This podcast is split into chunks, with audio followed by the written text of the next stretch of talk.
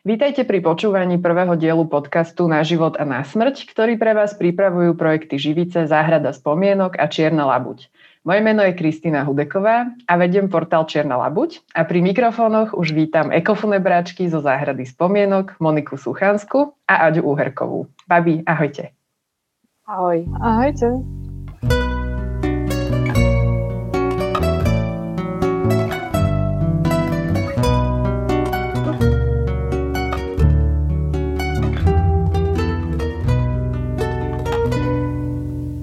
Tak na život a na smrť. A v tomto úvodnom dieli by sme si mohli predstaviť tento náš nový podcast, aby ľudia vedeli, čo je jednak jeho cieľom, na čo sa môžu tešiť a možno aj aká bola vaša cesta k tejto veľmi náročnej, a, ale zároveň veľmi dôležitej téme smrti.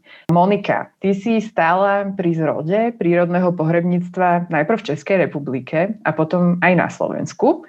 Si vyštudovaná antropologička čo ťa priviedlo práve k tejto oblasti? Ja som si vždy prijala, aby tam bol nejaký strašne cool, super príbeh, ideálne nejaký dojímavý, ale nie je.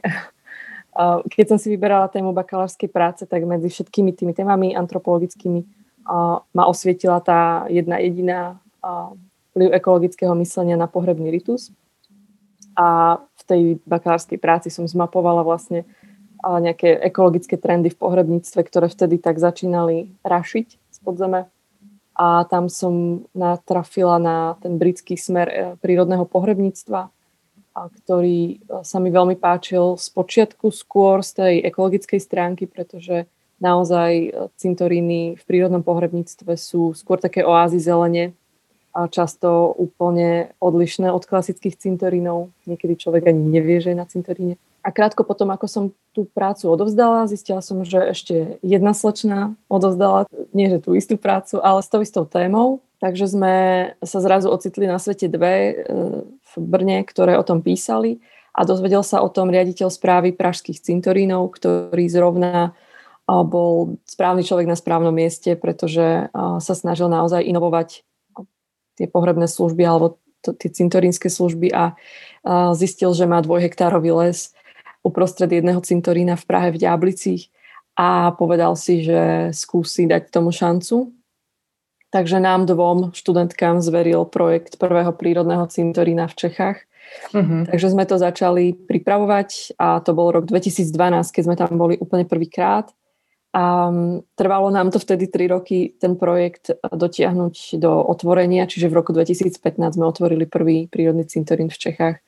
A ono sa to, na to nabalila vlastne ešte diplomová práca, v ktorej už som mapovala celkovo ten vznik toho prírodného pohrebníctva u nás, toho nášho smeru. A začali sa tam prepájať aj ďalšie aspekty toho prírodného pohrebníctva, sociokultúrne, tak by som to nazvala. Čiže začali sme viac sa pozerať aj na to, ako, ako fungujú alebo nefungujú pohrebné obrady, posledné rozlučky v Českej republike a vyšlo nám z toho, že vlastne to prírodné pohrebníctvo by mohlo znovu naštartovať vlastne nejakú motiváciu ľudí sa oficiálnou cestou lúčiť so svojimi blízkymi, lebo my sme prišli pri rôznych výskumoch na to, že v Českej republike ľudia už nechcú robiť tou tradičnou formou pohreby, pretože im nevyhovujú z rôznych dôvodov. Takže sme si povedali, že to skúsime touto cestou, ponúkneme to ako alternatívu a Teraz už je to vlastne šiestý rok, odkedy ten prírodný cintorín funguje a medzičasom teda som bola študentkou Sokratovho inštitútu a tam, sme, tam som ako projekt uh, zakladala so Živicou uh, prvý slovenský prírodný cintorín, záhradu mhm. spomienok mm-hmm. vo zvolenie. Predsa len Moni, mi tak ide na mysel tá otázka, ktorú si počula určite už stokrát, ale ľudí to asi zaujíma, že ty si teda videla tú tému medzi bakalárkami, téma e, smrti, téma pohrebníctva. Prečo ťa zaujala práve, práve ona? Vieš, že človek by možno čakal, že mm, tým koncom života sa zaoberajú tí, ktorí sa k temu tak blížia. Tradične najčastejšie sa o tom rozprávame asi so svojimi starými rodičmi. Um, tak čo bolo to, čo, čo teba na tejto téme zaujalo? Ja mám práve že pocit, že pre mňa nikdy tá téma nebola uh, cudzia, alebo nebola pre mňa na nejakom opačnom konci spektra t- nejakých tém životných, že, že to pre mňa proste nikdy nebolo to, voči čomu by som mala nejaký ostých alebo voči čomu by som sa chcela nejak vymedzovať a ideálne to udržať čo najďalej od seba. Takže to bolo pre mňa úplne prirodzené a mňa vždy tá otázka vlastne tak prekvapovala, až keď som zistila, že vlastne väčšina ľudí to má úplne inak. A, ale tiež to boli také faktory, že naozaj ja som na tej antropológii vedela, že z tých tém, ktoré tam boli, že vlastne úplne ma tak nezaujímajú. A toto bolo niečo, tá aktuálnosť ma na tom zaujala určite, pretože to bolo naozaj mapovanie niečoho veľmi súčasného. Väčšina tých tém sa týkala minulosti, prípadne nejakých abstraktnejších um, oblastí, do ktorých mňa to proste vôbec nelákalo. A toto bolo jednak veľmi konkrétne, veľmi súčasné. A mala som už vtedy taký tušák, že teda keď tie, ten, ten ekologický smer v pohrebníctve v zahraničí nejakým spôsobom ožíva, že to pravdepodobne príde k nám niekedy. A, a to ma bavilo možno na tom aj zmapovať, ako je to teda u nás, či by to tu malo nejaký priestor na vznik. Uh-huh. A záhradu spomienok, prvý slovenský e, prírodný cintorín, si zakladala spolu s Aďou. Uh, Aďa, ty máš tiež zaujímavý príbeh, lebo pôvodne si teda vyštudovaná ekologička a uh, okrem ekofunebratstva sa venuješ ešte stále aj starým odrodám uh, ovocia a krajovým odrodám ovocia. Aký je tvoj príbeh, Aďa a téma smrti? No tak ja mám pocit, že ten príbeh je vlastne s Monikou do veľkej miery spätý od uh, jej funebráckých začiatkov. Uh, vlastne ešte keď som študovala na fakulte ekológie a environmentalistiky vo zvolenie, tak uh, samozrejme som sa zaujímala o rôzne vplyvy človeka na životné prostredie a zároveň rôzne alternatívy, ktorými to môže trochu zmeniť a ten prístup k životnému prostrediu môže byť citlivejší. No a vlastne v tej dobe som práve uh, narazila na internete na Združenie Kekoženu a na to, že v Čechách vzniká niečo uh, ako prvý prírodný cintorín a mňa to vtedy úplne ohúrilo a bolo mi to veľmi sympatické. Nikdy dovtedy som o tom nepočula, o žiadnom takomto smere pohrebníctva a vlastne mi to prišlo od začiatku ako niečo veľmi blízke a niečo, po čom som vnútorne vlastne prahla, ale nevedela som, že niečo také už je. A vlastne značením som sledovala tú iniciatívu dievčat, ako to tam vzniká, ako sa to vyvíja a teda bolo to pre mňa jednak veľmi také hodnotné a jednak veľmi krásne, že ja som od začiatku vnímala v tej téme pohrebníctva aj takú tú estetickú rovinu um, toho prístupu a tých pohrebných produktov, ktoré prináša. Na tentokrát inštitút, ktorý sme spomínali, ktorý navštevovala Monika, tak ja som ho vlastne navštevovala rok predtým. Tam som tú tému tiež tak trochu otvorila v rámci jednej študentskej prednášky.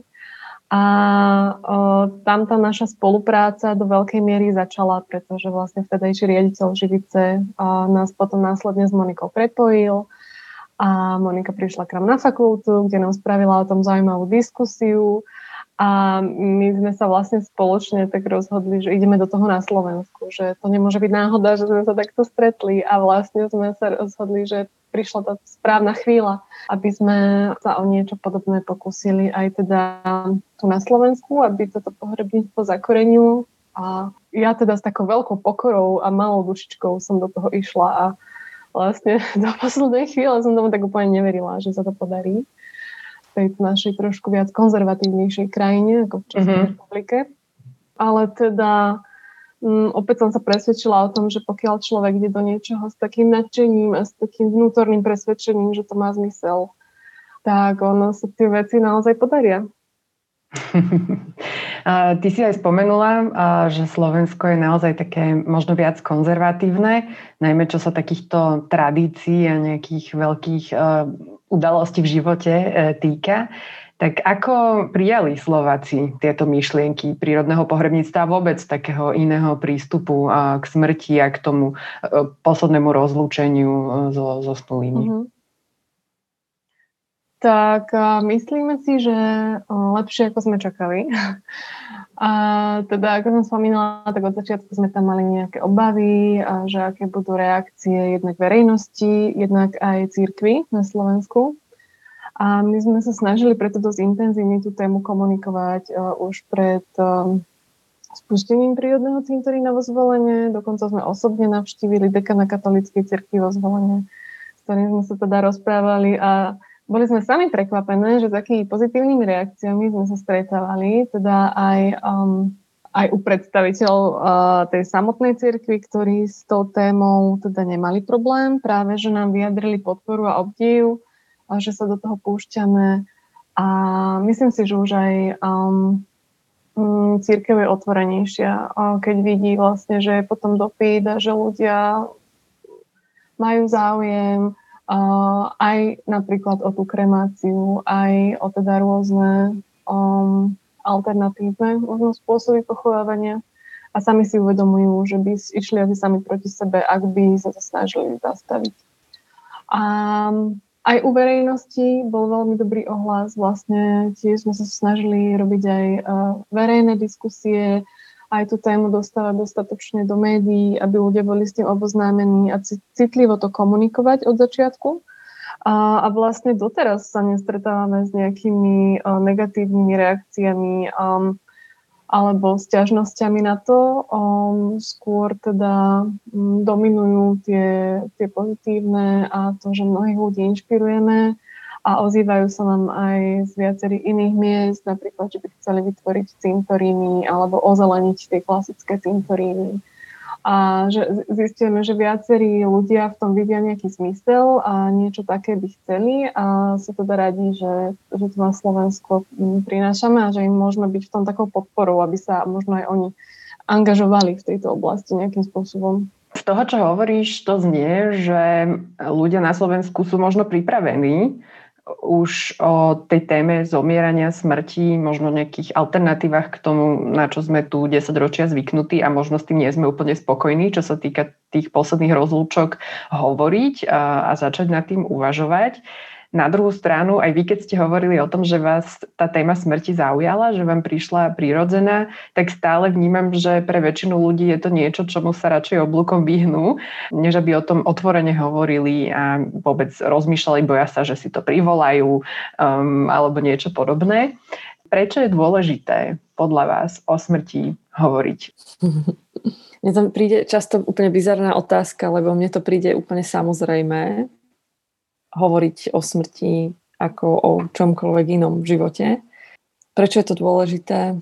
Aby sme mohli žiť naplno? Neviem, to znie tak kliše, ale často sa dostávame k tomu, vždy sa dostaneme vlastne k tomu istému, že a, prijať do života smrť znamená žiť plný život a snáď to ani neviem rozviesť inak ešte ďalšími slovami, pretože mi to príde vlastne ako tá esencia naozaj tej celej veci, že keď sa pýtame prečo, tak preto, lebo je to úplne prirodzená súčasť života, tak ako narodenie. Proste ak je tam začiatok, tak je tam aj ten koniec. Ale vnímam samozrejme, že sme, čo sme zdedili aj v našej kultúre, aký vzťah ku smrti.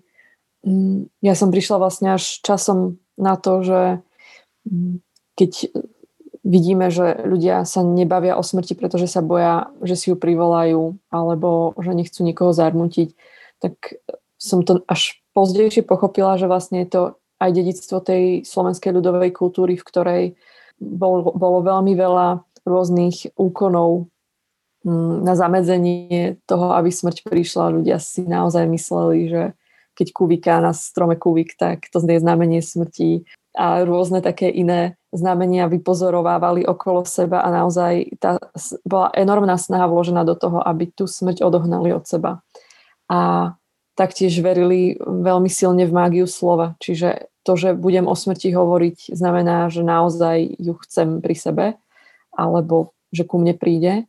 Čiže snažím sa aj v tom, mám pocit, že tými rokmi sa v tom snažím trochu aj ja umierniť v tom, v tom dajme tomu nejakom presadzovaní toho nášho prístupu, alebo snažím sa viac pochopiť to, prečo to tak je, z čoho to vychádza, Tak pre mňa je tiež tá esencia, to, čo Monika spomínala, že, že, že tá smrť nás oživuje. A možno, že mm, kedy si ani ľudia si nekladli túto otázku, že prečo by sa mali rozprávať o smrti, lebo fakt tá smrť bola takou nejakou bazálnou súčasťou ich života, že vlastne boli s ňou viac v kontakte a myslím si, že vlastne v tejto dobe mm, my preto si tú otázku pokladáme, lebo sa vlastne od tej smrti tak, tak vzdialujeme, to je tiež to, o čom sa tak veľa teraz aj rozpráva, že tá smrť sa tak inštitucionalizuje a a vlastne oddelujeme sa od nej a preto možno ju potrebujeme uchopiť aj tými správnymi slovami a pozrieť sa na ňu cez nejaké liečivé príbehy a nebulvarizovať ju a, a, a vlastne to je asi aj ten základ, ktorý nás nejak motivoval k tomu, aby sme m, prišli s tou témou podcastov m, na život a na smrť, aby sme tú smrť teda poňali možno inak, než ako je teraz mainstreamovo pretriasaná v médiách. Bo vlastne ja to teraz tak dosť vnímam, že každý deň začíname správou, koľko ľudí je pozitívnych a koľko ľudí zomrelo, že čas smrť sa stvrkla na také číslo, ktoré každý deň je iné. A to je koniec proste, ďalej to nerozvádzame. Um, nevieme, ako tí ľudia žili, či sa báli tej smrti, či si stihli vysporiadať nejaké veci počas života. Či ich blízky vedia, uh, aké mali posledné priania, um, či nie sú úplne paralizovaní tým, že um, ako by si ten človek vlastne prial byť pochovaný, mať poslednú rozlúčku, či, či stihli mať všetko na poriadku v tej rodine. Vlastne, že to sú všetko také tie príbehy za tým, ktoré vôbec neodznievajú a, a je to veľmi také plitké vlastne tá debata aj, ktorá teraz prebieha, ale nie len teraz, len teraz je to také zvýraznené, lebo tá smrť sa nás zrazu týka ako si bezprostrednejšie, ale mám pocit, že, že tiež sa tu vyostruje to, že s ňou ako keby tak, nevieme, tak láskavo a tak súcitne narábať. Tak tomuto budeme chcieť možno prispieť e, v tomto našom podcaste. E, na aké témy sa môžu posluchači tešiť? No, veľmi pestré témy. Vlastne ten prvotný zoznam tých našich hostí do podcastu, ktorý by sme si chceli pozvať, on vznikol už z tej idei, že sme chceli robiť vlastne minulý rok Smrtiacký festival a robili sme si teda nejaký zoznam inšpiratívnych ľudí, ktorí vedia o smrti hovoriť takým spôsobom, ktorý naozaj nám môže poskytnúť na ňu nový pohľad a pomôcť nám k nej mať strávší vzťah alebo majú nejaký osobný príbeh, ako sa so smrťou vo svojom živote vysporiadali. Takže sme si tento zoznam vlastne nechceli e, šetriť na, na vhodnú príležitosť, kedy konečne bude možné nejaký festival urobiť. Ale sme si povedali, že aj teraz je možno tá práva chvíľa tie príbehy prinášať. Takže sme tam e, napríklad, tam máme dúlu pre umierajúcich, čo je e, úplne nový, nový smer starostlivosti o umierajúcich. Potom tam máme poradkyňu pre pozostalých alebo sprievodkyňu pozostalých, to je lepší výraz. A máme tam pána, ktorý sa nám teda vďaka tej našej Starlavovej kampani ozval, s ktorým sme teda vôbec nepočítali pôvodne, ale jeho príbeh e, znie veľmi zaujímavo a, a sa nám podarí ten rozhovor urobiť. A je to pán, ktorý pred 60 rokmi prežil ako tínedžer ešte zážitok blízkej smrti a úplne to zmenilo jeho život. Ja som tak nejak chcela tú tému do toho podcastu dostať, prijala som si to, ale vlastne som nikoho nepoznala s tým prežitkom a on prišiel za nami sám. Mm-hmm. To je možno také vyššie spojenie. Máme tam etnologičku. My sme si všimli už dávnejšie, že ľudí tá téma smrti naozaj baví, že sú voči nej otvorení naozaj cez tie ľudové zvyky a cez tú minulosť, ako sa k tej smrti naši predkovia správali. A že často zaznieva práve po nejakých takýchto prednáškach alebo potom ako ľudia a dajme tomu videli nejaký webinár alebo tak, že aha, veď tí naši predkovia to mali tak zdravšie nastavené s tou smrťou a že dochádzajú vlastne ľudia skrze tú minulosť k tomu, ako by to možno chceli mať oni. Mm-hmm. Alebo veľa ľudí spomína na to, ako mala babka doma a pripravené všetko na pohreb a skôr to niekomu možno príde komické, ale vlastne potom si uvedomí, že, že to bolo veľmi praktické a že dnes možno by sa to hodilo tiež, že to nie je len nejaký zastaralý zvyk? Môžeme prezradiť prvý diel, ktorý si ľudia môžu e, vypočuť už e, zároveň s týmto našim úvodným introm. A to je rozhovor, ktorý sa ti Moni podarilo urobiť e, s pani doktorkou, ktorá pracuje práve v tejto súčasnej situácii koronovej s tými ľuďmi, ktorí sú v ohrození života. Ale zároveň viem, že má aj veľmi zaujímavý osobný príbeh, pretože pôsobila na misiách v vojnových zónach a v konfliktoch. Je to tak? Uh-huh. A ten prvý rozhovor je s Evou Kušikovou, anesteziologičkou z Rooseveltovej nemocnice v Banskej Bystrici a je to tiež veľmi neplánovaný rozhovor.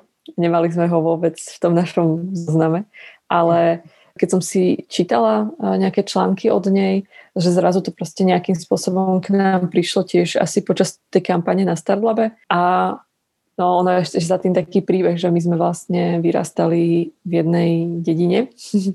ja som chodila o dva domy ďalej k môjmu starému otcovi, než ona bývala, čiže si tak nejak aj spomíname na seba.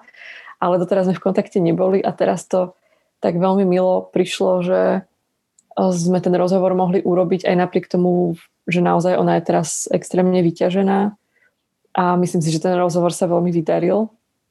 A my sme ním ani nechceli nejak prispieť možno k tej, k tej korona ktorá teraz naozaj z každej strany prichádza, ale skôr m, mm, možno presne na ten jej osobný príbeh ukázať a možno na tie paralely, ktoré ona vníma medzi pôsobením vo vojnových zónach ako lekárka bez hraníc a tou súčasnou situáciou, lebo ja som ju zaregistrovala vlastne ešte skôr m, mm, počas tej prvej vlny, že ona aj napísala taký krátky blog o tom, že naozaj nie sme tu vo vojnovom stave, skúsme sa trochu ukľudniť. Nie je to také zlé, aj keď sa nám to tak zdá a mne sa páčilo teda, že ona prispieva k tomu um, hlasu rozumu a zmierenia. Tak preto sme si ju pozvali a som zvedavá, ako sa bude páčiť rozhovor divákom. Perfektné.